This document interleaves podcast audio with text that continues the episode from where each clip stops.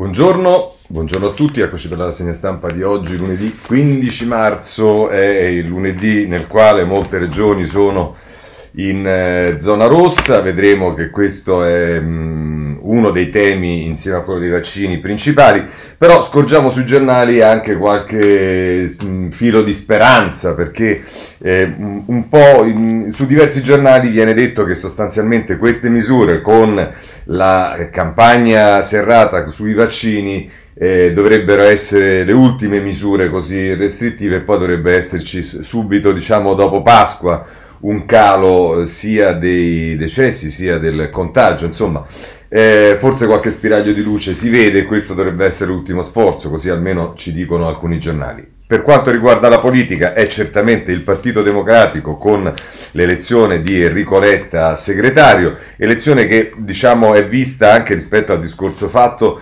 tendenzialmente eh, positivamente dai vari commentatori che vediamo sui giornali, chi perché diciamo, prende atto del discorso e ne trae delle conseguenze positive, chi più per fiducia, ma insomma ehm, questo è tendenzialmente il quadro, poi c'è la notizia di, eh, dell'abbandono mh, rispetto a più Europa della Bonino e di Della Vedova, insomma ci sono un po' di cose, c'è un'intervista a Berlusconi sui vaccini, ma insomma eh, vedremo, vedremo le cose. Cominciamo con, eh, come al solito con il Corriere della Sera. Titolo di apertura a centropagina, l'Italia chiude fino a Pasqua e la scelta del Corriere della Sera non è come per esempio invece fanno Repubblica ed altri giornali di dedicare alle vicende politiche del Partito Democratico le pagine successive alla prima, ma eh, quelle successive alla prima sono quelle che riguardano invece la zona rossa. E allora cominciamo anche noi da qui e poi andremo alla politica. L'Italia diventa rossa e arancione, visite e viaggi, ecco cosa cambia. Monica Guerzone e Fiorenza Sarzanini eh, a pagina 2 del Corriere della Sera che poi eh, ma vedremo un capitolo a parte su queste, proteste a Roma da oggi DAD per 7 milioni di studenti, eh, insomma gli studenti mh, protestano, nel taglio basso Paola De Caro intervista il presidente della regione eh, Liguria Toti, vaccino obbligatorio per il personale sanitario e a contatto con i malati, dice Toti chi rifiuta va destinato a un altro incarico e questo è un altro dei temi che si pone, soprattutto per quanto riguarda i medici Ehm, eh, pagina 3, eh, cosa succede? A chi fa attività sportiva è consentito sconfinare in un altro comune. Il 3, 4 e 5 aprile previste deroghe per andare a trovare amici e parenti. Eh, ieri i morti sono stati 264, oltre 3.000 ricoverati nelle terapie intensive e questo è uno dei problemi, lo vedremo eh, più tardi. Eh, questo è per quel, diciamo, il, il quadro che eh, ci presenta ehm, il, il, mm, il Corriere della Sera, ecco che poi a pagina 4 um, ha una, vedete qui le prime cose che vi dicevo, ha un'intervista con il professor Locatelli, che fa parte del CTS se non sbaglio, ehm, che dice eh, lotta alle varianti con le nuove regole, diffusione dei contagi giù dopo le festività. Il ritiro precauzionale dell'otto, ma qui si riferisce al, al, all'otto che è stato ritirato in Piemonte. E, ecco qua, la copertura offerta dai vaccini produrrà cambiamenti non in settimane ma in mesi. E insomma, vedremo, vedremo, questo è quello che dice Locatelli. Sono più espliciti su altri giornali, prendiamo per esempio La Repubblica, pagine 12 e 13 dedicate a questo. Eh, in zona rossa camminate e sport, ma solo nei parchi vicino a casa. È Viola Giannoli che eh, ci fa tutto il quadro, fa domande e risposte, quindi per chi vuole avere da, da, si può uscire di casa, cosa si può fare nella zona rossa, si può andare dai parenti, insomma ci stanno tutte le risposte alle domande più frequenti che vengono poste. Eh, da oggi scattano i divieti, nelle regioni in lockdown si esce per lavorare, motivi di salute e fare la spesa, regole e differenze con le aree arancioni. E va bene, il, tasso dice che ieri il bollettino ci dice che i nuovi casi eh, sono di mh, eh, 21.315, però con meno tamponi fatti e il, il tasso di positività eh, sale al 7,78% rispetto a quello di ieri che era del 6,98%. E, se volete poi a pagina 13 c'è il racconto di come funzionano le cose nella zona bianca, è Maurizio Corsetti, Crosetti che va a Cagliari, Sardegna bianca, il colore della libertà, l'isola felice della vita come era prima. Teatri e palestre stanno per riaprire, nei ristoranti si cena fino alle 23.30, l'unica re- regione con un RT da 0,89 si batte per non tornare indietro. Questo è quello che accade in eh, Sardegna. Vediamo anche la stampa, in questo caso è la pagina 9 che andiamo a vedere.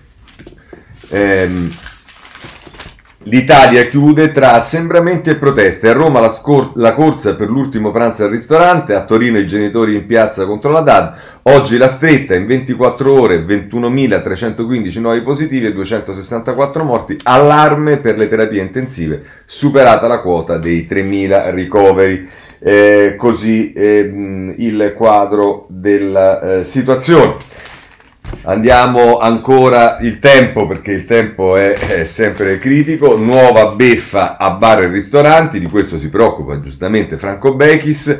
In quasi tutta Italia da stamani esercizi chiusi a pranzo e cena per l'ennesima volta in un anno. Non arrivati ancora i ristori dovuti per gennaio e febbraio, ma dal CTS altra doccia fredda. I tecnici scoprono che si beve e si mangia senza mascherina, nuovo protocollo per riaprire e così eh, la mette il tempo. Da ultimo voglio prendere il messaggero a pagine, eh, pagine 4 e 5. A pagina 4, rianimazioni, il mese nero, mille posti occupati in più e Milano è già in allarme. A metà febbraio i ricoveri in terapia intensiva erano 2045, ieri saliti a 3082. Lombardia, Marche e Molise in affanno, in un solo giorno 243 nuove intubazioni. Ehm, eh, insomma, poi ci sta pure un caso qui che dice l'Istituto Superiore di Sanità, il portone dato alle fiamme, ipotesi, gesto, antichiusure.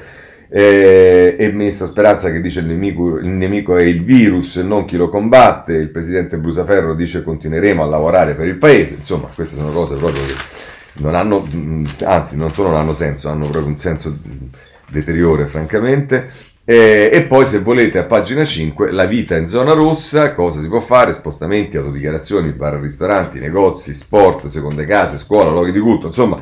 La, nel taglio basso eh, ci viene detto dal messaggero che il Viminale, nuova stretta nei controlli, le feste diventano osservate speciali. Oggi la circolare prefetti, folle e sanzioni nella domenica, gialla a Roma e Milano. Napoli deserta. Va bene, questo è per quanto riguarda il ehm, il quadro insomma, della, della situazione per, prossimi, per, le prossime almeno due o tre settimane eh, in Italia. Voglio soltanto dirvi, ma eh, questo lo fa polemicamente libero, che però dice anche una cosa reale, dov'è che la situazione sembra ormai quasi risolta? In Israele. Ce lo dice a pagina 6.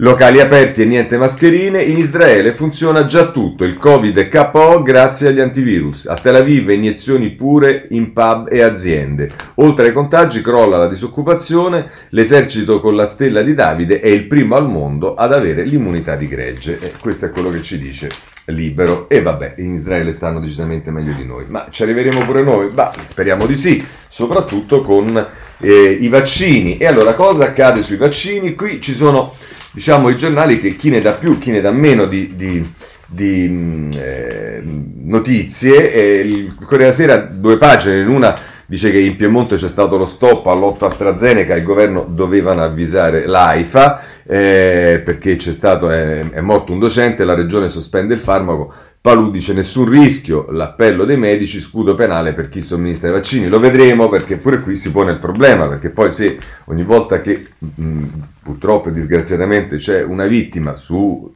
come sappiamo, centinaia di migliaia, milioni di vaccinazioni che vengono fatte, poi viene indagato il medico che eh, ha fatto il, il vaccino eh, per omicidio colposo come è successo in Sicilia, beh capite bene che il tema eh, ovviamente si pone, ma Marco Galluzzo eh, a pagina 9 del Corriere della Sera invece mette in evidenza qual è il piano del governo, Figlio, figliuolo vuole accelerare, non si possono buttare le dosi, va vaccinato anche chi passa.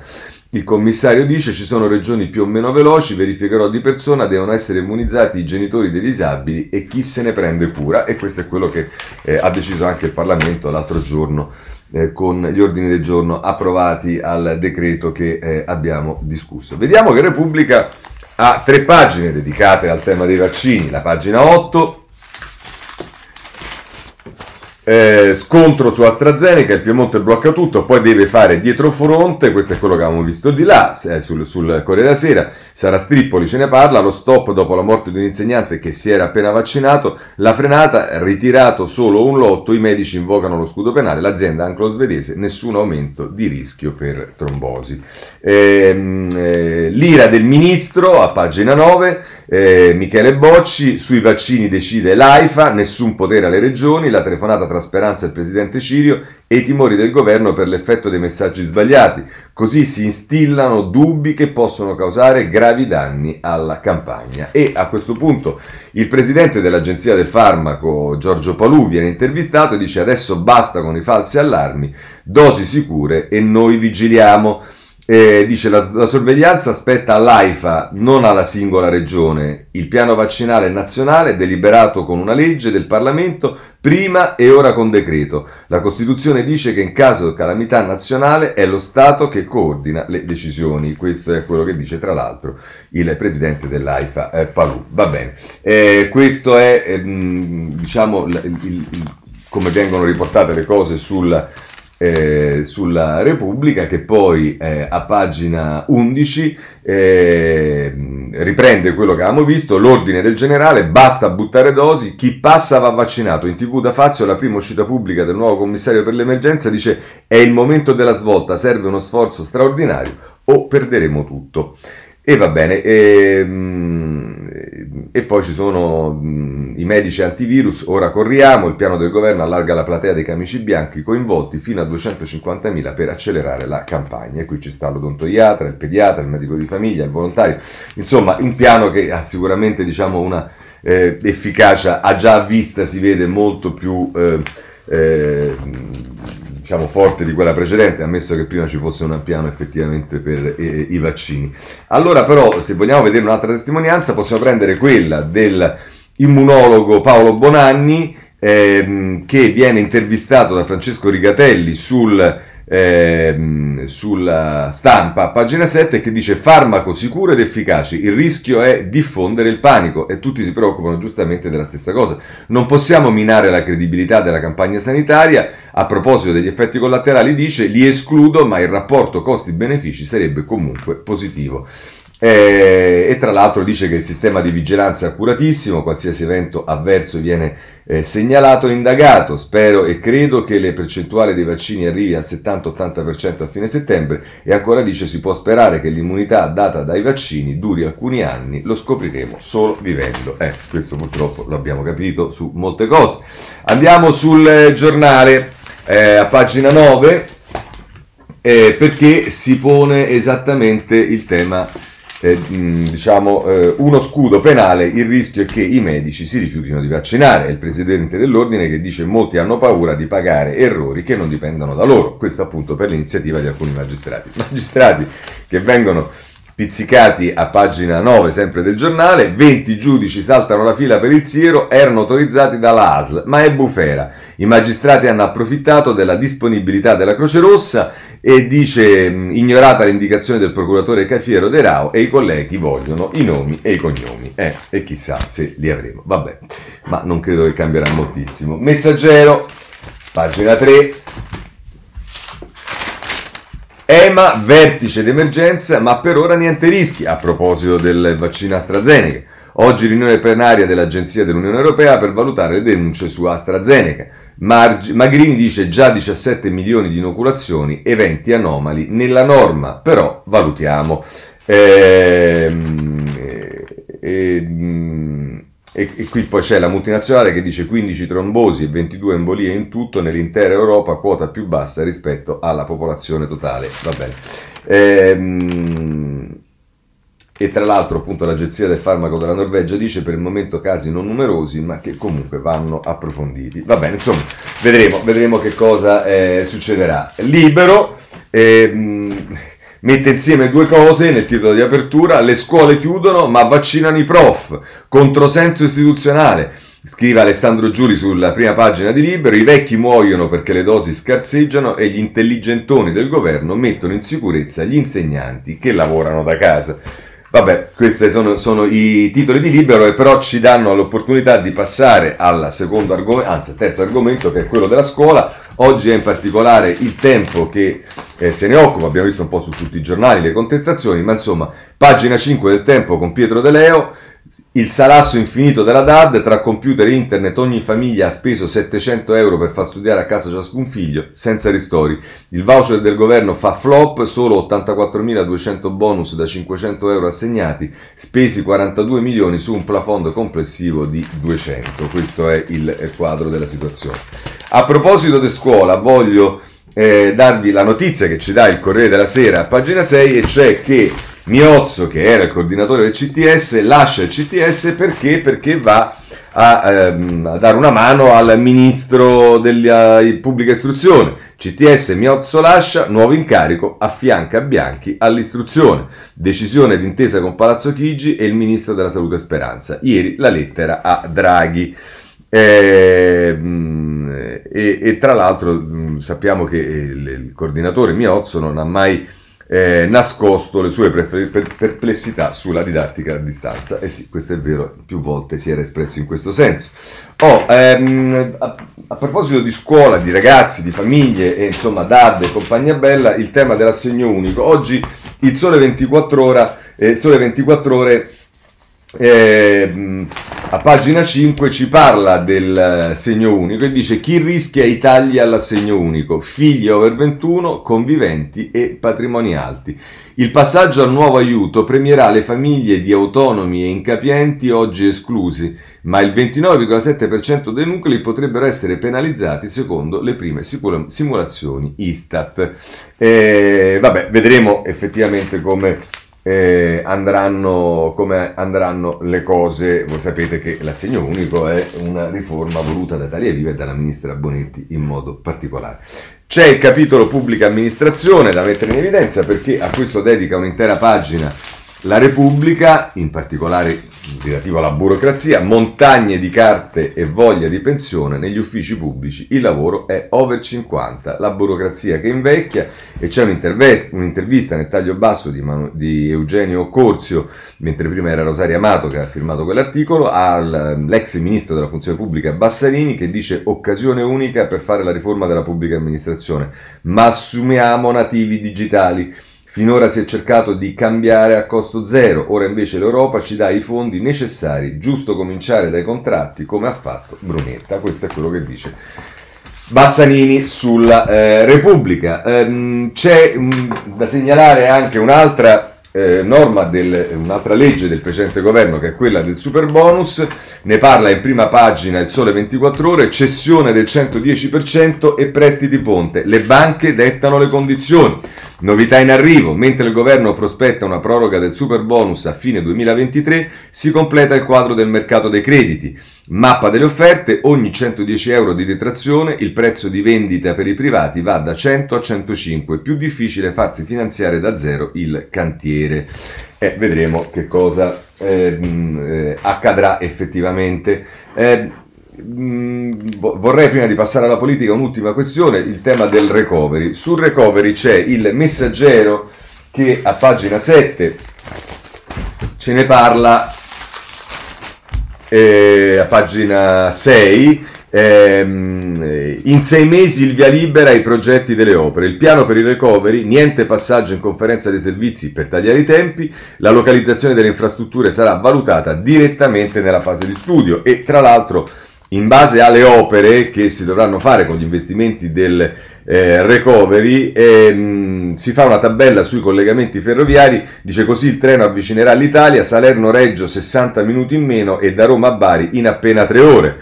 E, e, qui ci sono delle, diciamo, il, il, il, tempo di percorrenza attuale, per esempio da Napoli a Bari è di 3 ore e 30 minuti, diventerebbe di 2 ore, da Roma a Bari sono 4 ore, diventerebbe di 3 ore, da Palermo a Catania sono 3 ore e 4 minuti, diventerebbe 2 ore e 4 minuti, Salerno-Reggio Calabria da 3 ore e 42 a 2 ore e 42, insomma, ehm, da Roma ad Ancona sono 3 ore e 40, ci si metterebbero invece 3 ore e 25 minuti, che non mi pare che sarebbe una grande diciamo mh, così come da Roma a Perugia sostanzialmente rimarremo guadagneremo 10 minuti. Insomma vedremo vedremo effettivamente che cosa eh, accadrà. Sul recovery vi segnalo è ritornato tra di noi il eh, pistolero no si fa per dire il eh, Varoufakis che viene intervistato dalla stampa a pagina 11 e che dice democrazia più debole dopo il Covid, con Draghi festeggerà soltanto Meloni. L'ex ministro delle finanze greco dice il recovery non basta, è una goccia nel mare, Bruxelles si salverà con gli eurobond. E vabbè, insomma, Davide Lessi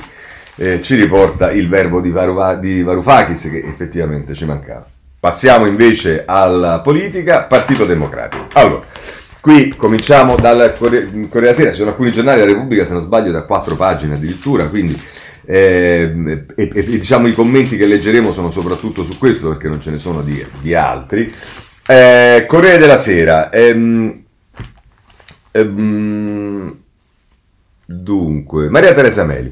Letta vuole un nuovo centrosinistra, sentirò anche Renzi e poi i 5 Stelle. Eletto segretario con 860 sì e 2 no, spinta per il voto ai sedicenni, lo Jussoli e il maggioritario. E, e, questo è quello che ci racconta Maria Teresa Meli. Eh, parla di, del nuovo Ulivo, appunto lo, Jussoli e il Mattarellum, no al PD delle correnti, eh, poi fa un richiamo al Pantheon con eh, Mattarella eh, Delor, Beniamino Andreatta, Prodi, insomma un po' tutte queste cose. Mm, Fabrizio Roncone, il retroscena nel taglio basso, tra Pirandello e Berlinguer, il cambio di passo di Enrico che si scrolla la patina di C, giacca blu senza cravatta e quasi sempre a braccio così. Eh, diciamo è la, eh, come l'ha visto Fabrizio Roncone su Corriere della Sera. Intervista al capogruppo alla Camera del Rio a pagina 13, così si può vincere, dobbiamo essere l'asse portante della futura coalizione. Del Rio dice ho visto una forte radicalità dei valori. Eh, questa è l'intervista al capogruppo dei deputati del Partito Democratico. Andiamo su Repubblica. Eh, che eh, invece dedica le pagine successive alla prima e infatti poi Ehm, eh, il titolo di Giovanna, dell'articolo di Giovanna Casadio è Letta qui per vincere con riforme nuovo PD e rilancia lo Jussoli, eletto segretario dall'Assemblea con due soli voti contrari, voglio spalancare tutto a donne e giovani, confermata l'alleanza con il Movimento 5 Stelle, ma cita anche l'EU, Verdi, Italia Viva, Azione e Bonino. Salvini dice parte male perché? Perché come ovviamente eh, Salvini lo Jussoli lo vede come il fumo negli occhi. Poi c'è un'intervista nel taglio basso a Filippo Andreatta eh, che dice una sfida dura da moderato con idee radicali ricostruirà il partito da zero. Un altro che viene chiamato in causa è eh, Pippo Civati, l'ex deputato Dem, che dice di lui mi fido, degli altri puntini di sospensione. Poi Giovanna Vitale, in un retroscena, ci dice che Letta ha incontrato L'incontro con Draghi e il ruolo di Gentiloni. È il nostro governo. Nel fitto calendario di incontri anche il faccia a faccia con il Premier, l'idea di una assemblea degli esterni per sminare le correnti. E poi dice il legame con il commissario a Bruxelles decisivo in chiave recovery e l'ex renziano Marcucci potrebbe prendere, perdere il ruolo di capogruppo. Questo è quello che eh, ci annuncia la Repubblica. Poi Francesco Merlo con la sua penna, una pagina intera, quel dolce Enrico, anima e cacciavite, e lui, è lui l'anti-Salvini, e questo appunto è Francesco Merlo a pagina 4, e poi ci sta a pagina 5 un giro nei diversi circoli con eh, che sono, ci dice 5.209 circoli del PD in tutta Italia, con 412.675 iscritti, e insomma è un giro nei, nei circoli per vedere cosa pensano del, eh, del nuovo segretario. Mi pare che qualcuno è ancora eh, un po' scettico, però tendenzialmente mi pare che siano tutti positivamente colpiti. Questo sulla Repubblica. Andiamo sulla stampa la stampa, pagina, anch'esse le pagine successive alla prima, pagina 2, il sì a Letta è un plebiscito, cambiamo il PD o morirà, non sia il partito del potere. Il nuovo segretario eletto con 860 voti favorevoli e due contrari e quattro astenuti parla di Jussoli e voto ai sedicenni, si vince solo coinvolgendo i giovani. e poi ehm, eh, il, vediamo nel eh, stavo guardando scusate delle cose. Un'intervista ad Andrea Orlando il ministro del lavoro che dice giusto parlare con tutti, incluso Renzi, approviamo lo Ius Soli in Parlamento, il PD non può accettare preclusioni su nessuno se vuole fare un campo largo, il partito sta meglio di quando lo abbiamo preso, ha superato l'isolamento politico e reso più europeista il quadro italiano. E questo è quello che dice tra l'altro Orlando. Eh, che dice sui terreni di non stretta agenda del governo il PD deve conservare massima libertà di azione, non può gravare solo su Letta il compito immane di risollevare il PD, dobbiamo ricostruirlo insieme. Le, correnti, le correnti saranno superate quando il partito sarà in grado di esercitare le sue funzioni pienamente e poi per abolirle bisogna rafforzare le classi dirigenti perché non siano ostaggio di chi controlla le tessere e ancora Conte a capo del Movimento 5 Stelle ci porterà via voti dipenderà dalla reazione che metteremo in campo e ancora eh, io chiamato in causa da Zingaretti nel suo atto di, accusa? No, mi ha citato tra quelli che l'hanno difeso. Così, insomma, la mette eh, Orlando. Poi giriamo pagina, andiamo alla pagina 4 e qui anche ci sta la cosa che Salvini diciamo non è particolarmente felice di questa cosa della cittadinanza eh, tirata fuori da Letta, eh, cavolate pensiamo agli italiani, questa è la reazione del leader della Lega, ma invece eh, Donatella Di Cesare, nelle, ci sono tre commenti, Donatella Di Cesare, una lezione di politica e quel patto migratorio per gli ultimi della terra, e poi ci sta Giovanni Orsina che dice un discorso di sinistra ma rischia di non pescare nessun voto nuovo.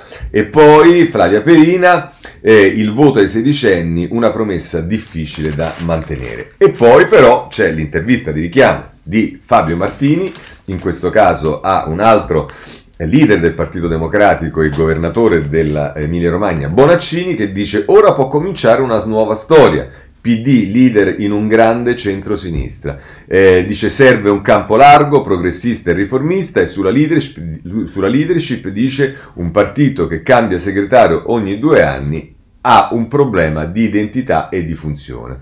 E Marcello Sorgi nel suo taccuino definisce quello di Letta un discorso alto, davvero democristiano. E vabbè, e così, il povero Letta abbiamo sistemato eh, così, ma poi vedremo che invece nei commenti c'è chi dice che, eh, anzi, beh, avete visto pure Roncone, dice che si è scrollato di dosso la pagina ehm, eh, della DC. Eh, il domani dedica tutta l'apertura, cioè sia la l'articolo di prima pagina con eh, la foto di Letta, l'ultima speranza, Enrico Letta diventa segretario del PD con l'impegno di cambiare tutto, dal voto ai giovani allo Jussoli all'ambiente.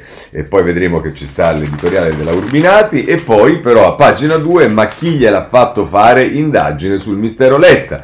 Che cosa spinge Enrico Letta a lasciare la guida di una delle università più prestigiose del mondo per fare il segretario di un partito democratico in piena crisi di identità? Per capirlo bisogna guardare all'influenza di Mattarella, ma anche tornare all'autunno del 1980 a Pisa, l'inizio di una storia che non si spiega solo con la passione la, per la politica. Giorgio Meletti indaga sulla sulle scelte profonde di Letta di tornare in Italia a fare il capo del PD e poi Daniela Preziosi a pagina 3 di spalla il nuovo PD agorà rispetto alleanze e università.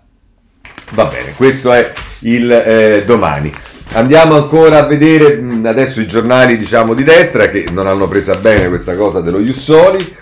Ehm, eh, prima pagina del giornale Letta Marziano Jussoli in piena pandemia la priorità del neosegretario democratico è la cittadinanza facile per gli immigrati. Ira del centrodestra. E meno male che riusciamo, insomma, se riusciamo a far irritare un po' il centrodestra.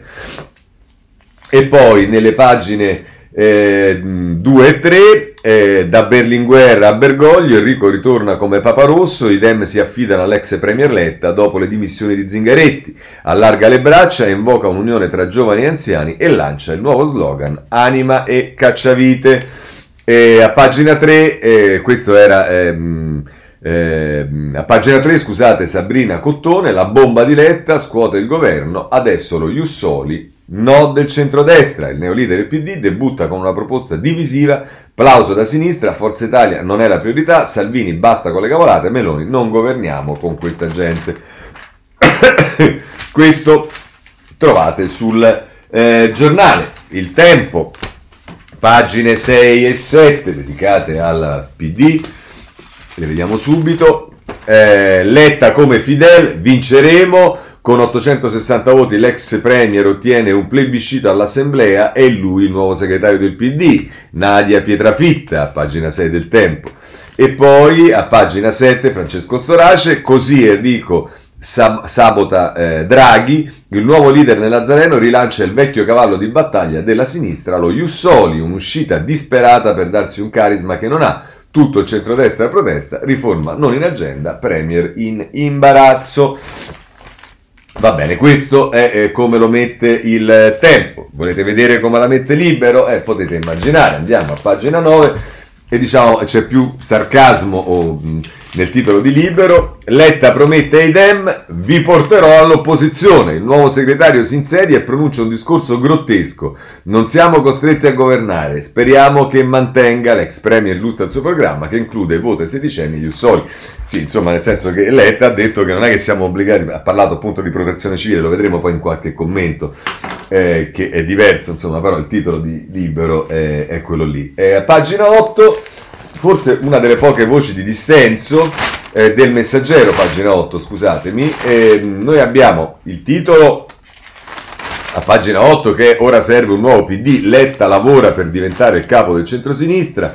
E qui fanno presente che appunto è eletto con il 99,3% dei voti, solo due no eh, il nuovo segretario che dice sono qui per vincere, coalizione parlerò con tutti da Conte a Renzi all'EU e rilancia il Mattarellum, e questo mi pare una buona notizia, e però il taglio basso, ehm, c'è un'intervista ad Arturo Parisi che eh, non si fida eh, di quest'ultima cosa, cioè il rilancio del Mattarellum, è il solito unanimismo di facciata, Ulivo 3.0 senza maggioritario non si fa, dice Parisi, eh, che notoriamente è vicino a Prodi, è stato tra i fondatori dei, eh, dei democratici ehm, e vabbè. Poi a pagina 9 abbiamo invece Marco Conti che ci dice qual è la strategia, Jussoli, Berlinguer, vota ai sedicenni, le bandiere della svolta identitaria.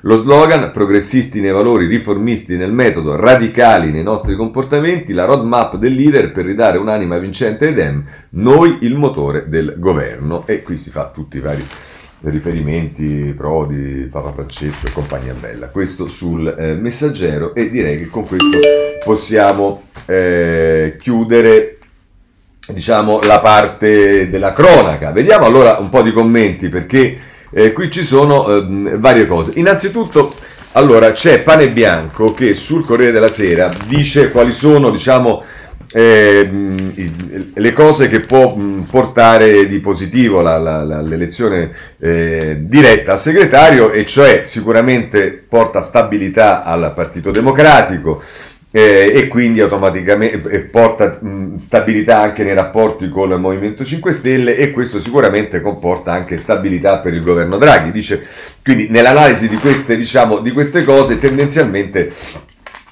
eh, legge in modo diciamo, eh, stabilizzatore questa elezione di Letta nel, eh, nel, nell'azione di governo e nel centro-sinistra. Dice però, eh, poi a un certo punto, Pane Bianco dice questo, c'è un altro aspetto collegato alla nomina di Letta da considerare. Non ha a che fare con la navigazione del governo Draghi, ma riguarda il futuro della politica italiana.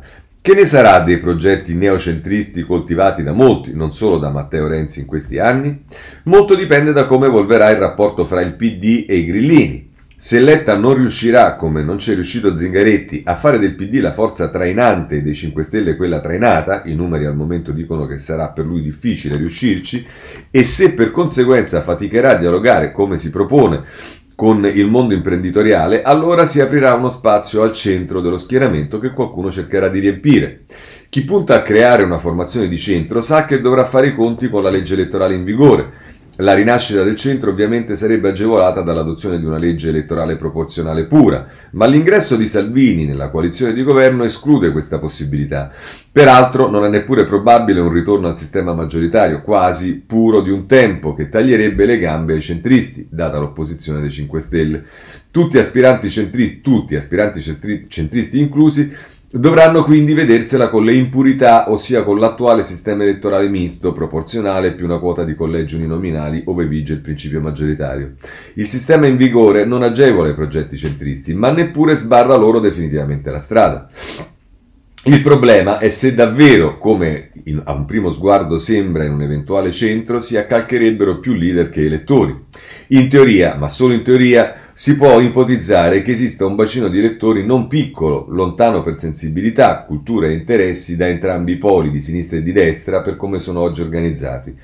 Però il successo o l'insuccesso di qualunque impresa non dipende solo dall'esistenza di una domanda potenziale, dipende anche dal modo in cui confeziona, viene confezionata l'offerta. Il vertice del partito centrista sarebbe occupato da un solo leader, in quanto tale capace di unificare una formazione inizialmente eterogenea e dotato dell'autorità necessaria per parlare a nome di tutti?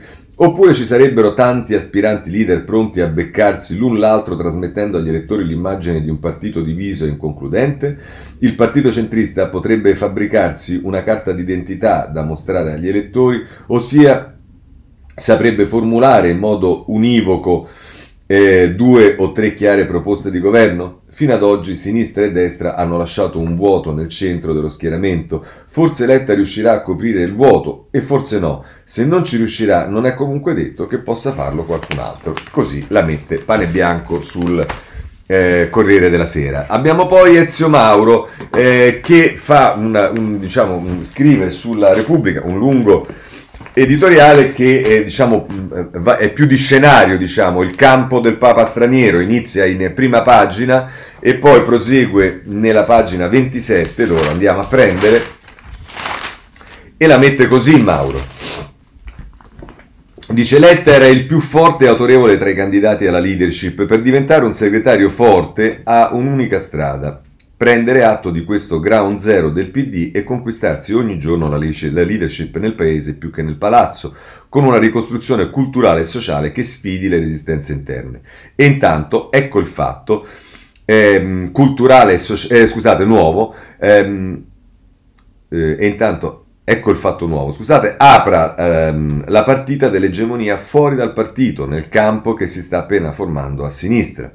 Stiamo infatti passando dalla democrazia dei partiti alla democrazia del campo, tra virgolette. Non è una novità da poco e rischia di cambiare le regole del gioco. Nell'anno zero della grande crisi, infatti, non tutto è distruzione, rottura e rovine. Il Big Bang è evidentemente in atto con la sua azione di scomposizione e ricomposizione delle forze politiche e anche le fratture che non sono ancora evidenti sono già tracciate nella faglia tra Europa e sovranismo.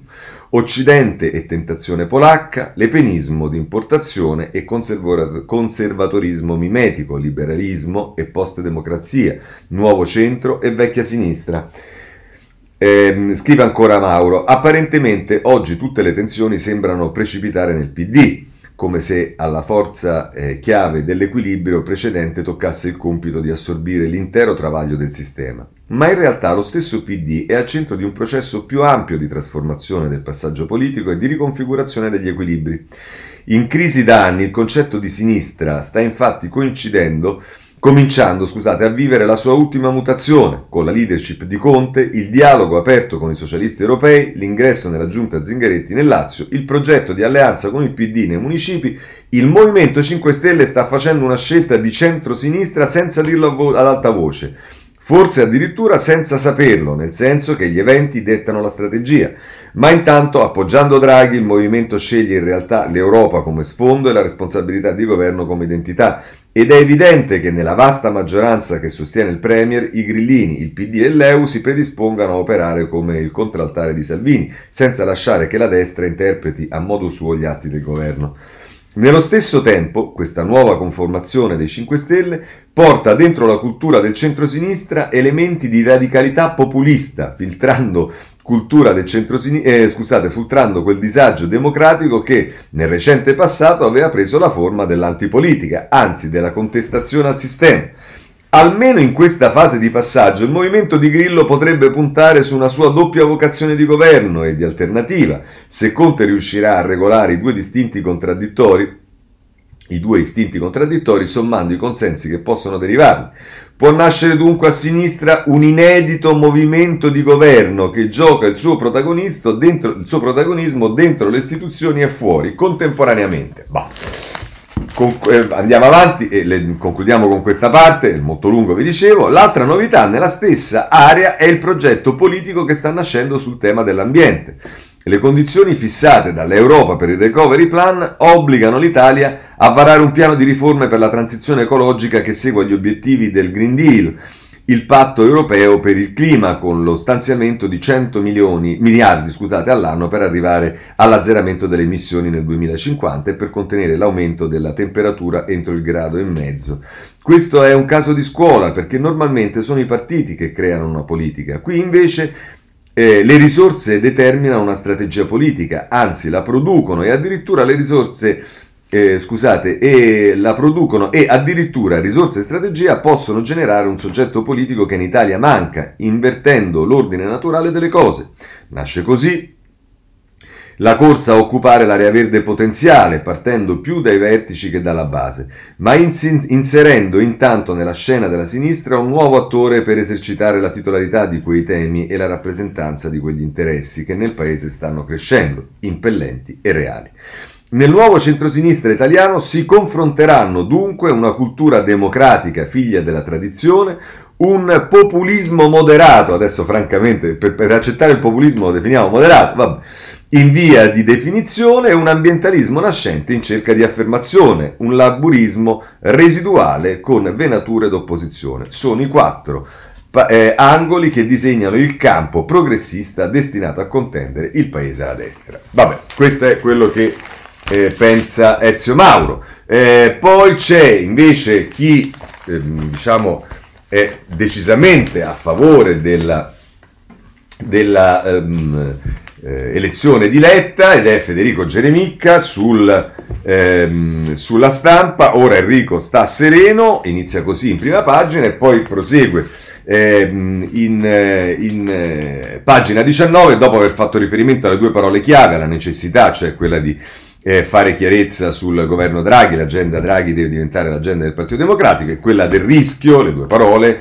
il rischio quello che non dobbiamo essere quelli della protezione civile, cioè andare al governo a tutti i costi e quindi la parola necessità e la parola rischio e dice così Geremica, tutto intorno a questi due concetti, una necessità e un rischio, come dicevamo, Enrico Letta ha costruito un intervento e sintetizzato un programma di lavoro non distanti da quel che era possibile ipotizzare e giusto fare.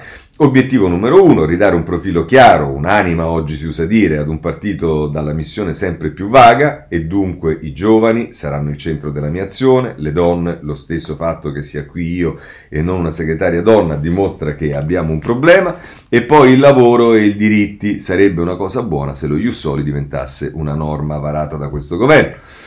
Infine la prospettiva ed alcune riforme da varare. Letta pensa a un partito aperto e fulcro di una nuova coalizione. Quando non le abbiamo fatte abbiamo perso, ha detto Letta.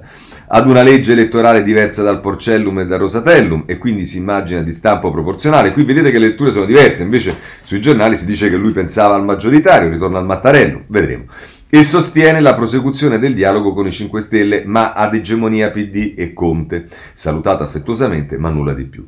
Verrebbe, eh, vorrebbe al fondo metter mano anche alla questione dei cambi di casacca e del vincolo di mandato. Il gruppo misto è diventato un paradiso, avvertendo però circa la delicatezza del tema per i riferimenti che, Costituz- che ci sono in Costituzione. In conclusione, chiaro e condivisibile sulla qualità del rapporto con Draghi ed il suo governo e questo potrebbe aiutare non poco anche il lavoro dell'esecutivo quando i primi nodi verranno al pettine netto nell'annunciare la fine di ogni subalternità sia nei confronti del centrodestra di governo sia nel rapporto con Conte ed il suo movimento, prudente infine, non ci viene di meglio che dire democristianamente prudente sulla pratica che si aprirà, è solo questione di tempo, con le correnti. Sono stato da sempre un uomo di corrente, ha ricordato, ma qui si esagera un po'. Il lavoro di Enrico Letta non sarà facile, come è chiaro, e anche la spinta del circolo PD di Testaccio, ripiamo se sti cocci, rischia di non bastare. ma la fase è troppo interessante e delicata per starne fuori e in fondo potrebbe perfino ritagliarsi qualche momento divertente. Diciamo così, Letta infatti avvierà presto i suoi colloqui e ha annunciato che incontrerà anche Renzi. Lui stavolta serenamente, l'ex amico rottamatore invece chissà. Così Geremicca sulla stampa. Eh, non abbiamo finito, abbiamo la Urbinati, come vi avevo detto, sul ehm, domani, tra l'altro nel suo editoriale la mette così, le premesse di trasformazione sono esplicite, se proprio si deve cercare un'anima, si sappia che questa non te la dà nessuno e non la cerchi fuori, no, e non la cerchi fuori di te. Sta nei valori progressisti, nel metodo riformista, nel comportamento di radicalità e si arma del cacciavite. Non poteva scegliere un attrezzo più simbolico, Letta. Il cacciavite fissa i bulloni, ma svita e scardina anche. Un attrezzo che svolge una funzione destruence e una construence. Da queste funzioni ricava il messaggio part- al partito. Circa lo scopo costruttivo, la strategia è dar vita a un campo di centrosinistra, la radice prodiana, non la vocazione maggioritaria. Il dado è tratto, Così ci si prepara al dopo Draghi, ma per farlo occorre che il partito non sia come quello che è oggi, intimorito dalle elezioni e, o forse perché, preda di laceranti divisioni. Visto da fuori il PD non è un bel partito, ha detto Letta. La sua geografia interna è incomprensibile ai, no, ai non adepti. Le fazioni sono un male, paralizzano e danno a chi sta fuori l'impressione di un aggregato di oligarchie e di concentrazione di affari e politica. E cita Jean-Paul Sartre, l'identità è per me quella che siamo e per metà l'immagine che di noi ci restituiscono gli altri. L'azione Construence avrà successo a condizione che le bande vengano disarmate. Non sarà sufficiente un armistizio. Vi è un modo classico per disarmare i pochi, allargare il campo della partecipazione. Letta dice che una nuova forma partito passa attraverso la democratizzazione mediante anche il digitale, la prossimità ai luoghi di lavoro e di vita dei cittadini e la riattivazione della discussione politica, non fa riferimento alla riforma dello statuto. Un partito di, vo- di volti invece che di maschere, di attivisti invece che di aspiranti a posti, più programma di un costituente, così la mette la Urbinati sul eh, domani. C'è poi Macioce che eh, diciamo sul giornale eh, prende ovviamente la parte che giustamente più eh, gli sta a cuore ed è quella che eh, fa riferimento alla, ehm, diciamo, all'anima e al cacciavite. Adesso io prendo una parte anche di questo perché non abbiamo tempo di leggere tutto, ma tra l'altro dice il PD che è anima e, caccia, e, che è anima e cacciavite. Due parole che secondo Letta stonano un po' messe lì insieme, ma che dovranno diventare il paradigma della cultura di sinistra. Letta forse ritiene che a mancare sia il cacciavite, ma dovrebbe interrogarsi di più sull'anima. Dove sta? La risposta è scontata, è da qualche parte laggiù sul territorio, lì dove il partito non ha più occhi e orecchie. Il territorio sarà il nostro campo da gioco, siamo diventati il partito della ZTL. Ecco, questo è un punto cruciale. Qual è la prima bandiera che alza Letta? Lo, lo Jussoli. Butta sul tavolo della politica il tema della cittadinanza. Sembra il suo colpo di teatro perché è un tema che spacca la maggioranza di Draghi. Il messaggio è a Salvini. Questo non sarà il tuo governo. Ci stai da clandestino, non invitato.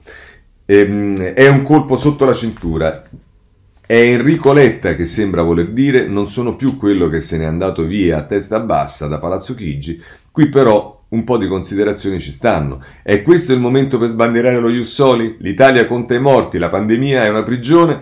Non si sa quando tutto questo finirà, c'è gente che fatica a immaginare un futuro, c'è una lunga striscia di fallimenti e un deserto economico all'orizzonte, tanti domani non avranno un lavoro, si respira rabbia, rancore e frustrazione, troppi respirano ansia, troppi che urlano non ce la faccio più, Troppi non sanno cosa raccontare ai figli. Siamo un paese sull'orlo della crisi di nervi. Draghi ha messo su un governo dal codice rosso, un governo di emergenza nazionale, un governo che dovrà portare l'Italia fuori dal buio. La prima mossa di Letta è un deragliamento. E come invitare la discordia?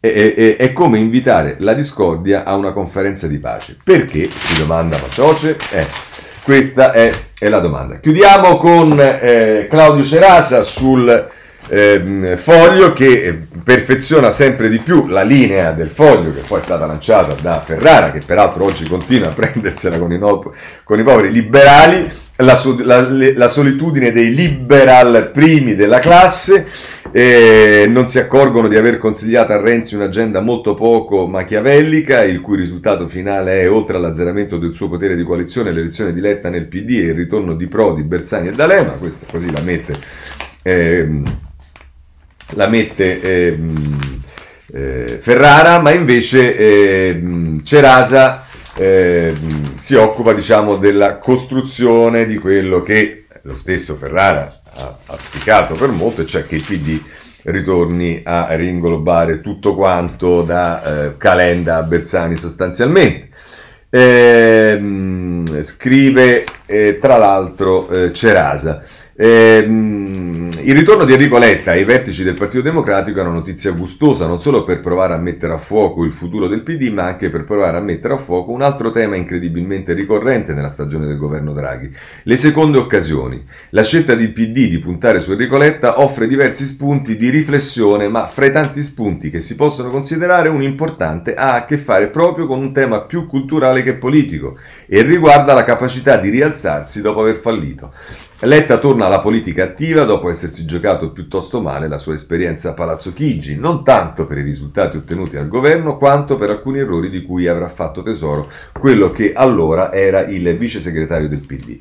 La spallata che nel 2014 gli arrivò dal PD guidato da Matteo Renzi nacque non da un capriccio dell'ex sindaco di Firenze, ma, fra le altre cose, da un errore mai ammesso dallo stesso Letta, che fu quello di rinunciare a misurarsi alle primarie del PD del 2013, quando avrebbe potuto consolidare il suo ruolo di leadership nel partito e quando invece scelse di investire sul suo profilo eh, tecnico. Eh, Letta sbagliò, contribuì a rafforzare i suoi avversari nel PD e oggi, sette anni dopo, è qui pronto a compiere il percorso che avrebbe potuto tentare nel 2013, guidare il PD per un breve periodo, candidarsi alle primarie per rafforzare la sua leadership e tentare un domani, forte del passaggio dalle primarie, di giocarsi una partita per provare a conquistare Palazzo Chigi. È la stagione delle seconde occasioni per Letta, che potrebbe essere anche la persona giusta per dare al PD la seconda occasione di essere una grande tenda capace di contenere tutte le anime dell'europeismo italiano che non si riconoscono nel centrodestra a proposito di seconde occasioni, sarebbe un sogno se Letta provasse a dare una seconda occasione anche al suo rapporto con Renzi, provando a farli entrare nel PD tutti gli ex segretari. Ma è la stagione delle seconde occasioni per molti pezzi da 90 della maggioranza di governo che con le loro storie in piccolo sono lì a dimostrare quello che Draghi teorizza da tempo. Fallire non significa morire, ma può significare semplicemente ricominciare. E qui si citano Garofali, eh, Garofoli, scusatemi, che è il capo di gabinetto di Draghi, Daniele Franco, che come sapete è andato al Mise, e poi dopo si fa riferimento anche alle seconde occasioni per i ministri, si parla di Brunetta, si parla di Carfagna, insomma, eccetera, eccetera. E poi conclude così. Dare una seconda occasione è un tema che riguarda il PD, che riguarda Letta, che riguarda la politica, che riguarda il governo, ma è un tema cruciale che riguarda anche un altro terreno sul quale Draghi dovrà intervenire. Trasformare il fallimento non in uno stigma, ma in una fase possibile del ciclo dell'economia. Nel bellissimo rapporto relazio- eh, realizzato lo scorso autunno tra il gruppo di 30 o G30 presentato da Draghi e da Raghuram Rajan, economista dell'Università di Chicago ed ex governatore della Banca Centrale Indiana, l'ex presidente della BCE provò a mettere a fuoco il tema in modo convincente. Le risorse non dovrebbero essere sprecate per aziende che sono destinate al fallimento o che non ne hanno bisogno. Occorre limitare il sostegno pubblico alle imprese alle circostanze in cui c'è un fallimento del mercato eh, scusate, occorrerebbe limitare il sostegno pubblico alle imprese alle circostanze in cui c'è un fallimento del mercato. I governi dovrebbero intervenire per affrontare i fallimenti del mercato che creano costi sociali sostanziali. C'è un forte consenso sul fatto che la maggior parte dei paesi ha leggi fallimentari che sono inadatte a una situazione come quella attuale. Questa crisi aumenta la necessità di affrontare le riforme delle leggi sull'insolvenza e di sperimentare nuovi schemi che faciliterebbero la ricostruzione del debito commerciale senza ricorso a procedure fallimentari. È necessaria un'azione per progettare e attuare le politiche e le strutture necessarie prima che le aziende falliscano. L'Italia che proverà a tirare su la testa dalla pandemia, conclude Cerasa, dopo il nuovo lockdown e dopo la campagna di vaccinazione, sarà un'Italia piena di energia, ma anche piena di ferite. E ragionare su come offrire al nostro paese una seconda occasione non è un tema che riguarda solo il PD, è un tema che riguarda l'Italia dei nostri figli. Così, Cerasa sul eh, foglio e con questo chiudiamo il capitolo PD. Prendiamo il capitolo 5 Stelle, è breve, c'è solo il Corriere della Sera che segnala come l'elezione di Letta ha qualche ripercussione anche nel Movimento 5 Stelle, pagina 14, il movimento ora applaude Letta e Conte dice impegno comune, l'appello di Grillo ai partiti di governo differenti ma con lo stesso futuro. Eh, poi se volete eh, sui giornali, adesso lo prendo da qui, ma, eh, ma no, forse più, è più mm, diciamo, evidente quello sulla Repubblica, pagina 6, tormenti di più Europa, veleni sul congresso, Bonino in polemica, dà l'addio a più Europa.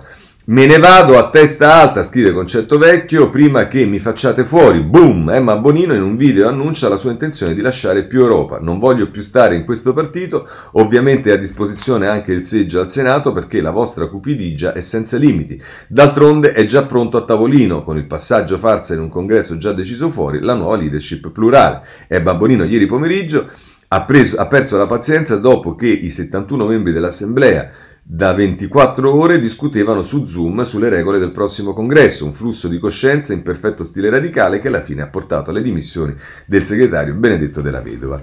Eh, vabbè, insomma, questo è quello che accade in più Europa. Per quanto riguarda il centrodestra, mi pare che mh, oggi si manifesti eh, più in reazione a quello che eh, ha detto Letta che non eh, per eh, attività autonoma, lo vediamo Marco Cremonesi a pagina 15, il centrodestra avvisa il PD, rilancia sullo Jussoli, così il leader parte male. Alte di Salvini e Forza Italia, non si perda tempo, Meloni attacca. Così eh, sul eh, Corriere della Sera. Passiamo ora eh, ad altre questioni. Intanto voglio segnalarvi sulla stampa una lettera di, perché c'è una connessione con la politica, una lettera di Ilaria Cucchi eh, sulla prima pagina della stampa e poi prosegue a pagina 12, Salvini e gli sciacalli, ho avuto ragione io perché? Perché, eh, dice caro direttore, ricorda 14 novembre 19, aula bunker, insomma, ehm, lei, lei eh, rivolta a Salvini ha detto che c'era stata una, una cosa... Ehm, ehm, la frase esatta non me la ricordo, ma insomma, eh, ehm, di, disse disse qualcosa che erano state fatte delle frasi da, da sciacallo nei confronti di, di Salvini. Insomma, la, la, la, questione è che le mie frasi, uno sfogo legittimo, lo dice il giudice, Salvini ci lascia in pace, il leader della Lega querelò Ilaria Cucchi per averlo definito sciacallo sotto monito. Ecco cosa aveva detto. E il, tribuni, il Tribunale ha detto che è diritto di critica. Eh, poi mh, voglio eh, vedere per quanto riguarda eh, le, le, vicende delle aziende c'è qualcosa che accade in Atlantia ce lo dice il Corriere della Sera molla Sabrina Benetton pare anche per dissapori sulla gestione Sabrina Benetton lascia Atlantia disagio reciproco via da CDA la mossa della figlia di Gilberto sullo, di Gilberto, sullo sfondo i contrasti nella gestione di eh, autostrade. Eh, poi mh, mm, eh, voglio segnalarvi sulla eh, Repubblica a pagina 23, eh, ma ci sta anche su altri giornali. Insomma, è morto eh, Marvin Hagler, che sapete era un campione di pugilato, ehm, eh, e ne dà notizia la, un po' tutti i giornali, ma anche la Repubblica, e vogliamo darne notizia anche noi. Per quanto riguarda invece le questioni al, a metà tra la politica estera e, e, e, e invece quella italiana, eh, beh insomma mh, c'è una, una, una, congiunzione tra il concerto che ha fatto eh, sì, eh, Elisa al Colosseo e la Siria. La mia voce per la Siria, Elisa in Colosseo, deserto a sostegno, nel Colosseo deserto, a sostegno dei bambini vittime del conflitto sul palco, la storia di Lara che ha chiuso l'infanzia in valigia, difendiamo i loro sogni e così il Corriere della Sera che diciamo mi consente di prendere la stampa ma tutti i giornali eh, se ne occupano perché sono dieci anni della guerra in Siria Pagina 14, la Siria dopo dieci anni di massacri e distruzione, il nemico è ancora Assad. 15 marzo 2011 le prime rivolte pacifiche contro il regime, poi la guerra e la nascita dell'ISIS, nel conflitto sono morte 387.000 persone, 12 milioni di civili sfollati fuggiti all'estero.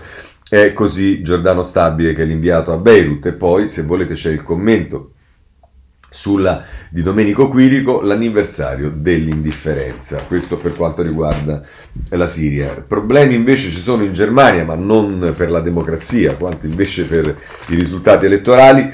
Eh, ce lo dice in questo caso Repubblica a pagina 20. Germania i Land al voto premiano Verdi ed SPD, punita la CDU di Merkel. L'effetto dello scandalo mascherine sui test in Baden, eh, Württemberg e Renania eh, Palatina, eh, Palatinato. Così eh, ci dice la Repubblica. Chiudiamo con altre due notizie. Intanto eh, una notizia brutta ehm, eh, che tra l'altro diciamo, è le conseguenze di, di, di, una, di, un'altra notizia brutta, veglia per Sara, poliziotta sotto accusa, dopo giorni, dopo gli scontri a Londra, in bilico la comandante di Scotland Yard, il governo avvia un'inchiesta, cosa è successo? È che il 3 marzo la, 37, la 33enne Sara Edward eh, scompare mentre torna a casa a Londra e il poliziotto, eh, un poliziotto viene arrestato per averla rapita e uccisa. Ci sono delle proteste, nelle ultime proteste la polizia interviene con forza e insomma adesso rischia la capa dei poliziotti inglesi. E, mh, eh, chiudiamo con lo Yemen, ce ne parla la Repubblica, pagina 16.